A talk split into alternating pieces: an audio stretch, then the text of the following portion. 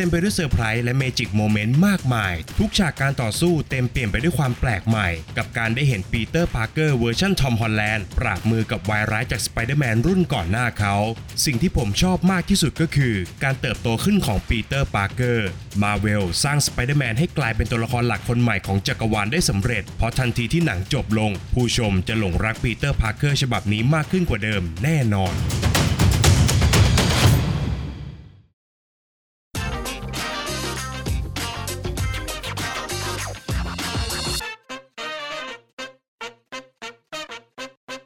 สวัสดีครับ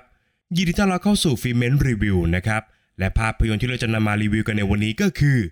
Spider-Man No Way Home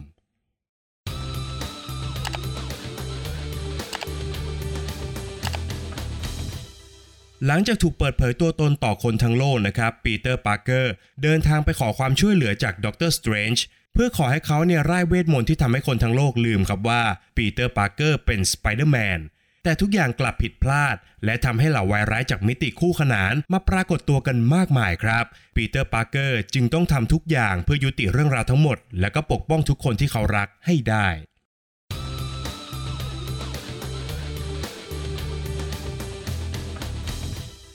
จะด้วยเหตุผลอะไรก็ตามแต่นะครับ โชคดีเหลือเกินที่ผมเนี่ย สามารถหลบ spoil ของ Spider-Man No Way Home ได้สำเร็จ แล้วก็ไม่ได้เห็นอะไรเลยนอกจากตัวอย่างภาพยนตร์เท่านั้นครับ แต่เพียงแค่ตัวอย่างของภาพยนตร์นั้น ผมว่ามันก็มากเกินพอ หรืออาจจะมากเกินไปด้วยซ้ำนะครับ ที่จะทำให้ผู้ชมเนี่ยตื่นตะลึงไปกับเรื่องราว พร้อมกับคาดเดากันไปได้มากมายนะครับว่าจะเกิดอะไรขึ้นในภาพยนตร์บ้าง ต้องบอกอย่างนี้ครับว่าไม่บ่อยนักนะครับ ที่ภาพยนตร์สักเรื่องเนี่ยจะสามารถทำให้ผู้ชมในโรงภาพยนตร์ มีอารมณ์ร่วมได้เหมือนกับ Spider-Man No Way Home ครับตัวภาพยนตร์นั้นเต็มไปด้วยเซอร์ไพรส์และก็ magic moment มากมาย ตั้งแต่ต้นเรื่องไปจนถึงฉาก end credit เลยทีเดียวนะครับ รอบที่ผมรับชมเนี่ยระหว่างการรับชมผมได้ยินทั้งเสียงอื้ออึง เสียงซุบซิบ เสียงปรบมือ เสียงร้องไห้ และก็เสียงแห่งความตื่นเต้นให้ได้ยินอยู่เป็นระยะ แต่นอกเหนือจากโมเมนต์ชวนฟินของภาพยนตร์แล้วนะครับ Spider-Man No Way Home ก็ยังมีอีกหลายส่วนที่น่าพูดถึงด้วยเช่นเดียวกันครับภาพยนตร์เริ่มต้นด้วยขรุขระพอสมควรนะครับ กับการพยายามสอดประสานทุกองค์ประกอบของเรื่องเข้าด้วยกัน แต่กลับกลายเป็นว่า Spider-Man No Way Home นั้น เลือกจะให้เวลากับช่วงการปูเรื่องเยอะเกินไป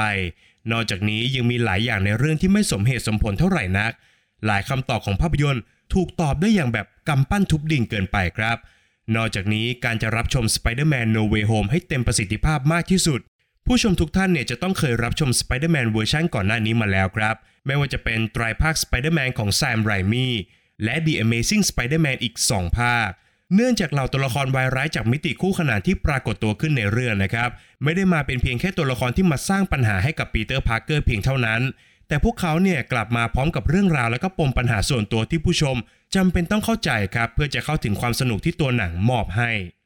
สิ่งที่ผมชอบมากที่สุดของ Spider-Man No Way Home ก็คือ ประเด็นความ coming of age หรือว่าการเติบโตก้าวข้ามผ่านวัยนั่นเองครับ ในภาคนี้เนี่ยปีเตอร์พาร์เกอร์ถูกสำรวจตัวตนลึกขึ้นกว่า 2 ภาคก่อนหน้านี้ ทุกเรื่องราวที่โคจรอยู่รอบตัวละคร มันทำให้เราเห็นความเป็นมนุษย์ในตัวของปีเตอร์พาร์เกอร์มากขึ้นครับ เขาได้เรียนรู้ถึงคุณค่าที่แท้จริงของการสวมเครื่องแบบไอ้แมงมุม จากที่เคยมีที่ปรึกษาคอยควบคุมดูแล และก็แก้ปัญหาทุกอย่างให้นะครับ คราวนี้สไปเดอร์แมนมีเหตุให้ต้องรับผิดชอบต่อการตัดสินใจของตัวเองมากขึ้น พร้อมกับถูกท้าทายความเชื่อและก็ความสัมพันธ์ระหว่างเขากับแฟนสาวอย่าง MJ เพื่อนสนิทอย่างเน็ดและก็ป้าเมย์อันเป็นที่รักของเขา นอกจากนี้นะครับตัวหนังเนี่ยยังผลักตัวละครให้ไปยืนอยู่บนปากเหวแห่งความหายนะ เพื่อให้ปีเตอร์พาร์เกอร์ได้เรียนรู้ครับว่า ความบริสุทธิ์ใจของเขา มันสามารถแลกมากับผลลัพธ์ที่แสนเจ็บปวดได้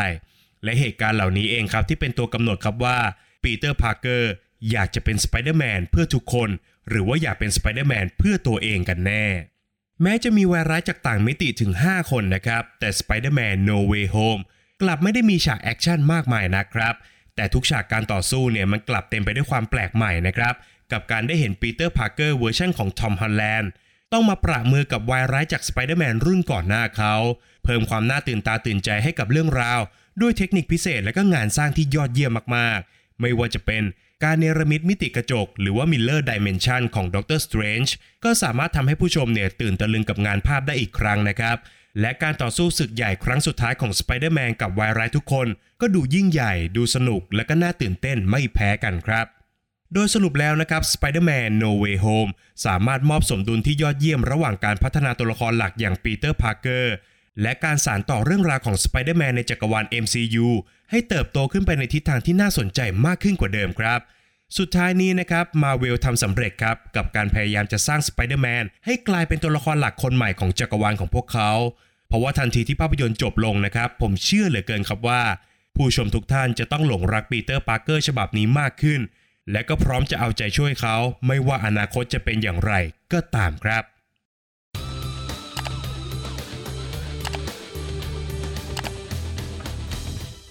ประเด็นตกผลึกจากภาพยนตร์เรื่อง Spider-Man No Way Home ที่ผมจะชวนผู้ฟังทุกท่านมาคุยกันในวันนี้ก็คือ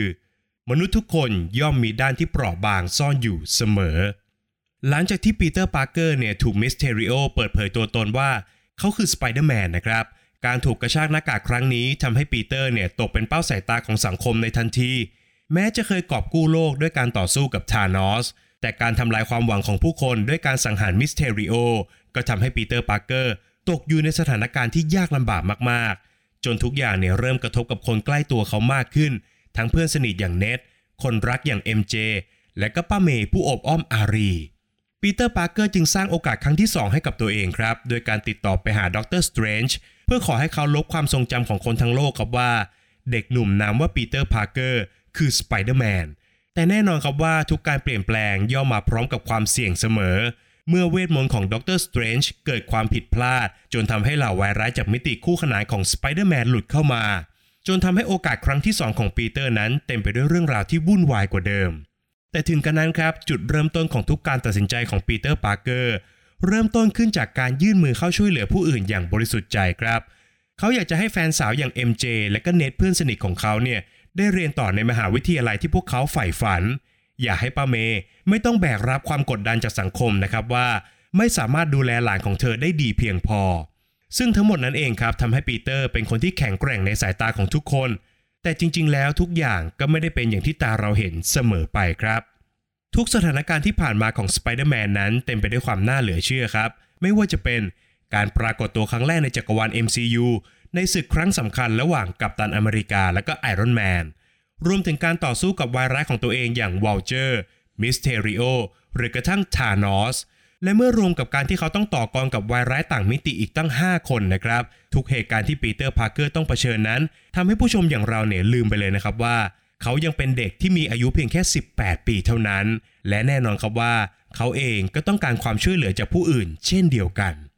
ในชีวิตจริงของเราเองก็เช่นกันนะครับ ผมเชื่อเหลือเกินครับว่า ผู้ฟังทุกท่านเนี่ยน่าจะเคยพบเจอกับคนใกล้ตัวที่ดูเป็นคนแข็งแกร่ง เป็นผู้นำและก็สามารถเอาตัวรอดจากทุกสถานการณ์ มีการตัดสินใจที่ชาญฉลาด หรือดูจะเป็นคนที่จัดการกับปัญหาได้อย่างง่ายได้นะครับ แต่มนุษย์ทุกคนย่อมมีด้านที่เปราะบางของตัวเองครับ และการอ่อนแอในบางครั้ง มันก็ไม่ใช่เรื่องที่ผิดเลยแม้แต่น้อย การหยิบยื่นความช่วยเหลือหรือความห่วงใยให้แก่กันนั้นเป็นเรื่องที่ดี และสามารถพัฒนาความสัมพันธ์ในเชิงบวกได้นะครับ ในขณะเดียวกันครับ การร้องขอความช่วยเหลือจากผู้อื่นนั้น มันก็ไม่ใช่เรื่องที่น่าอับอายเลยเช่นเดียวกันครับ เพราะว่าบางครั้งคนที่ดูแข็งแกร่งที่สุด ก็อาจจะเป็นคนที่ต้องการความช่วยเหลือมากที่สุดก็ได้ ฝากไว้ให้คิดกันนะครับ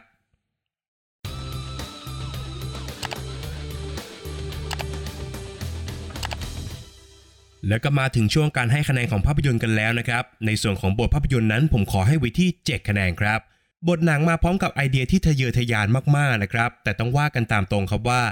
หนังยังมีอีกหลายจุดที่ไม่สมเหตุสมผลเท่าไหร่ครับ บางฉากของเรื่องเกิดขึ้นด้วยความกำปั้นทุบดินเกินไป แต่อย่างไรก็ตามนะครับ แก่นของภาพยนตร์ที่ว่าด้วยการเติบโตของปีเตอร์ปาร์เกอร์นั้นมันยอดเยี่ยมมากจริง ๆ ครับ ส่วนต่อไปก็คือส่วนของงานสร้างนะครับ ผมขอให้ไว้ที่ 9 คะแนนเลยครับ งาน production ของหนังนั้นเรียกได้ว่าเกือบจะสมบูรณ์แบบจริง ๆ ครับ โดยเฉพาะกับงานด้านภาพและก็งานเทคนิคพิเศษเนี่ยชวนตื่นตะลึงมากๆ มาต่อกันที่ส่วนของนักแสดงนะครับ ผมให้ไว้ที่ 8 คะแนนครับ ไม่น่าเชื่อนะครับว่าทอมฮอลแลนด์เนี่ยจะสามารถมอบการแสดงที่น่าจดจำจากบทสไปเดอร์แมนได้จริง ๆ นะครับ จากการแสดงที่ดูล้นๆ ดูเกินๆในภาพยนตร์ภาคก่อนๆนะครับ ถูกปรับเรื่องราวให้เติบโตขึ้นตามวัยทำให้ทอมฮอลแลนด์เนี่ยได้มีโอกาสในการปล่อยของได้มากขึ้นอย่างน่าชื่นชมมากๆครับ ขณะที่นักแสดงท่านอื่นๆนั้น ก็ทำหน้าที่ของตัวเองได้อย่างยอดเยี่ยมมากๆ ข้อคิดที่ได้ผมขอให้ไว้ที่ 7 คะแนนครับบอกกันตามตรงนะครับว่าใจผมเนี่ยอยากจะพูดถึงประเด็นของหนังแบบตรงๆ มากๆเลยนะครับ แต่ถ้าพูดไปแล้วเนี่ย มันเป็นไปไม่ได้เลยครับ ที่จะไม่ spoil เรื่องราวที่เกิดขึ้น ซึ่งประเด็นของหนังจริงๆเนี่ยถือว่าทำได้อย่างยอดเยี่ยมนะครับ ผ่านการนำเสนอการเติบโตของตัวละครอย่างปีเตอร์ปาร์เกอร์ซึ่งการเติบโตครั้งนี้มันเป็นตัวกำหนดเลยนะครับว่าสไปเดอร์แมนเนี่ยจะมีตัวตนอย่างไรในอนาคต ส่วนสุดท้ายก็คือส่วนของความสนุกนะครับเรียนกันตามตรงนะครับว่าทุก moment ที่เซอร์ไพรส์ของหนังเนี่ยมันก็ทำให้ผมตื่นเต้นได้เหมือนกับทุกคนนั่นแหละครับ แต่ความรู้สึกจริง ๆ ของผมนอกเหนือจากความเซอร์ไพรส์เนี่ย ผมกลับไม่ได้รู้สึกสนุกกับมันจนนั่งไม่ติด ลุ้นตามจนจิกเบาะหรือรู้สึกว่ามันโคตรมันโคตรดีอะไรแบบนั้นเท่าไหร่ครับ หลายอย่างที่เกิดขึ้นในเรื่องเนี่ย ผมเองยังรู้สึกว่าผมหาเหตุผลที่เหมาะสมให้กับมันไม่ได้ แถมการดำเนินเรื่องในช่วงต้นเนี่ยก็ช้าเกินความจำเป็นไปหน่อยสำหรับผมนะครับ ดังนั้นคะแนนความสนุกของผมจึงอยู่ที่ 7 คะแนนครับจากคะแนนทั้ง 5 ส่วนนะครับ หารเฉลี่ยกันออกมาแล้วทำให้ภาพยนตร์เรื่อง Spider-Man No Way Home ได้คะแนนเฉลี่ยจากฟิเมนไปอยู่ที่ 7.6 คะแนนครับ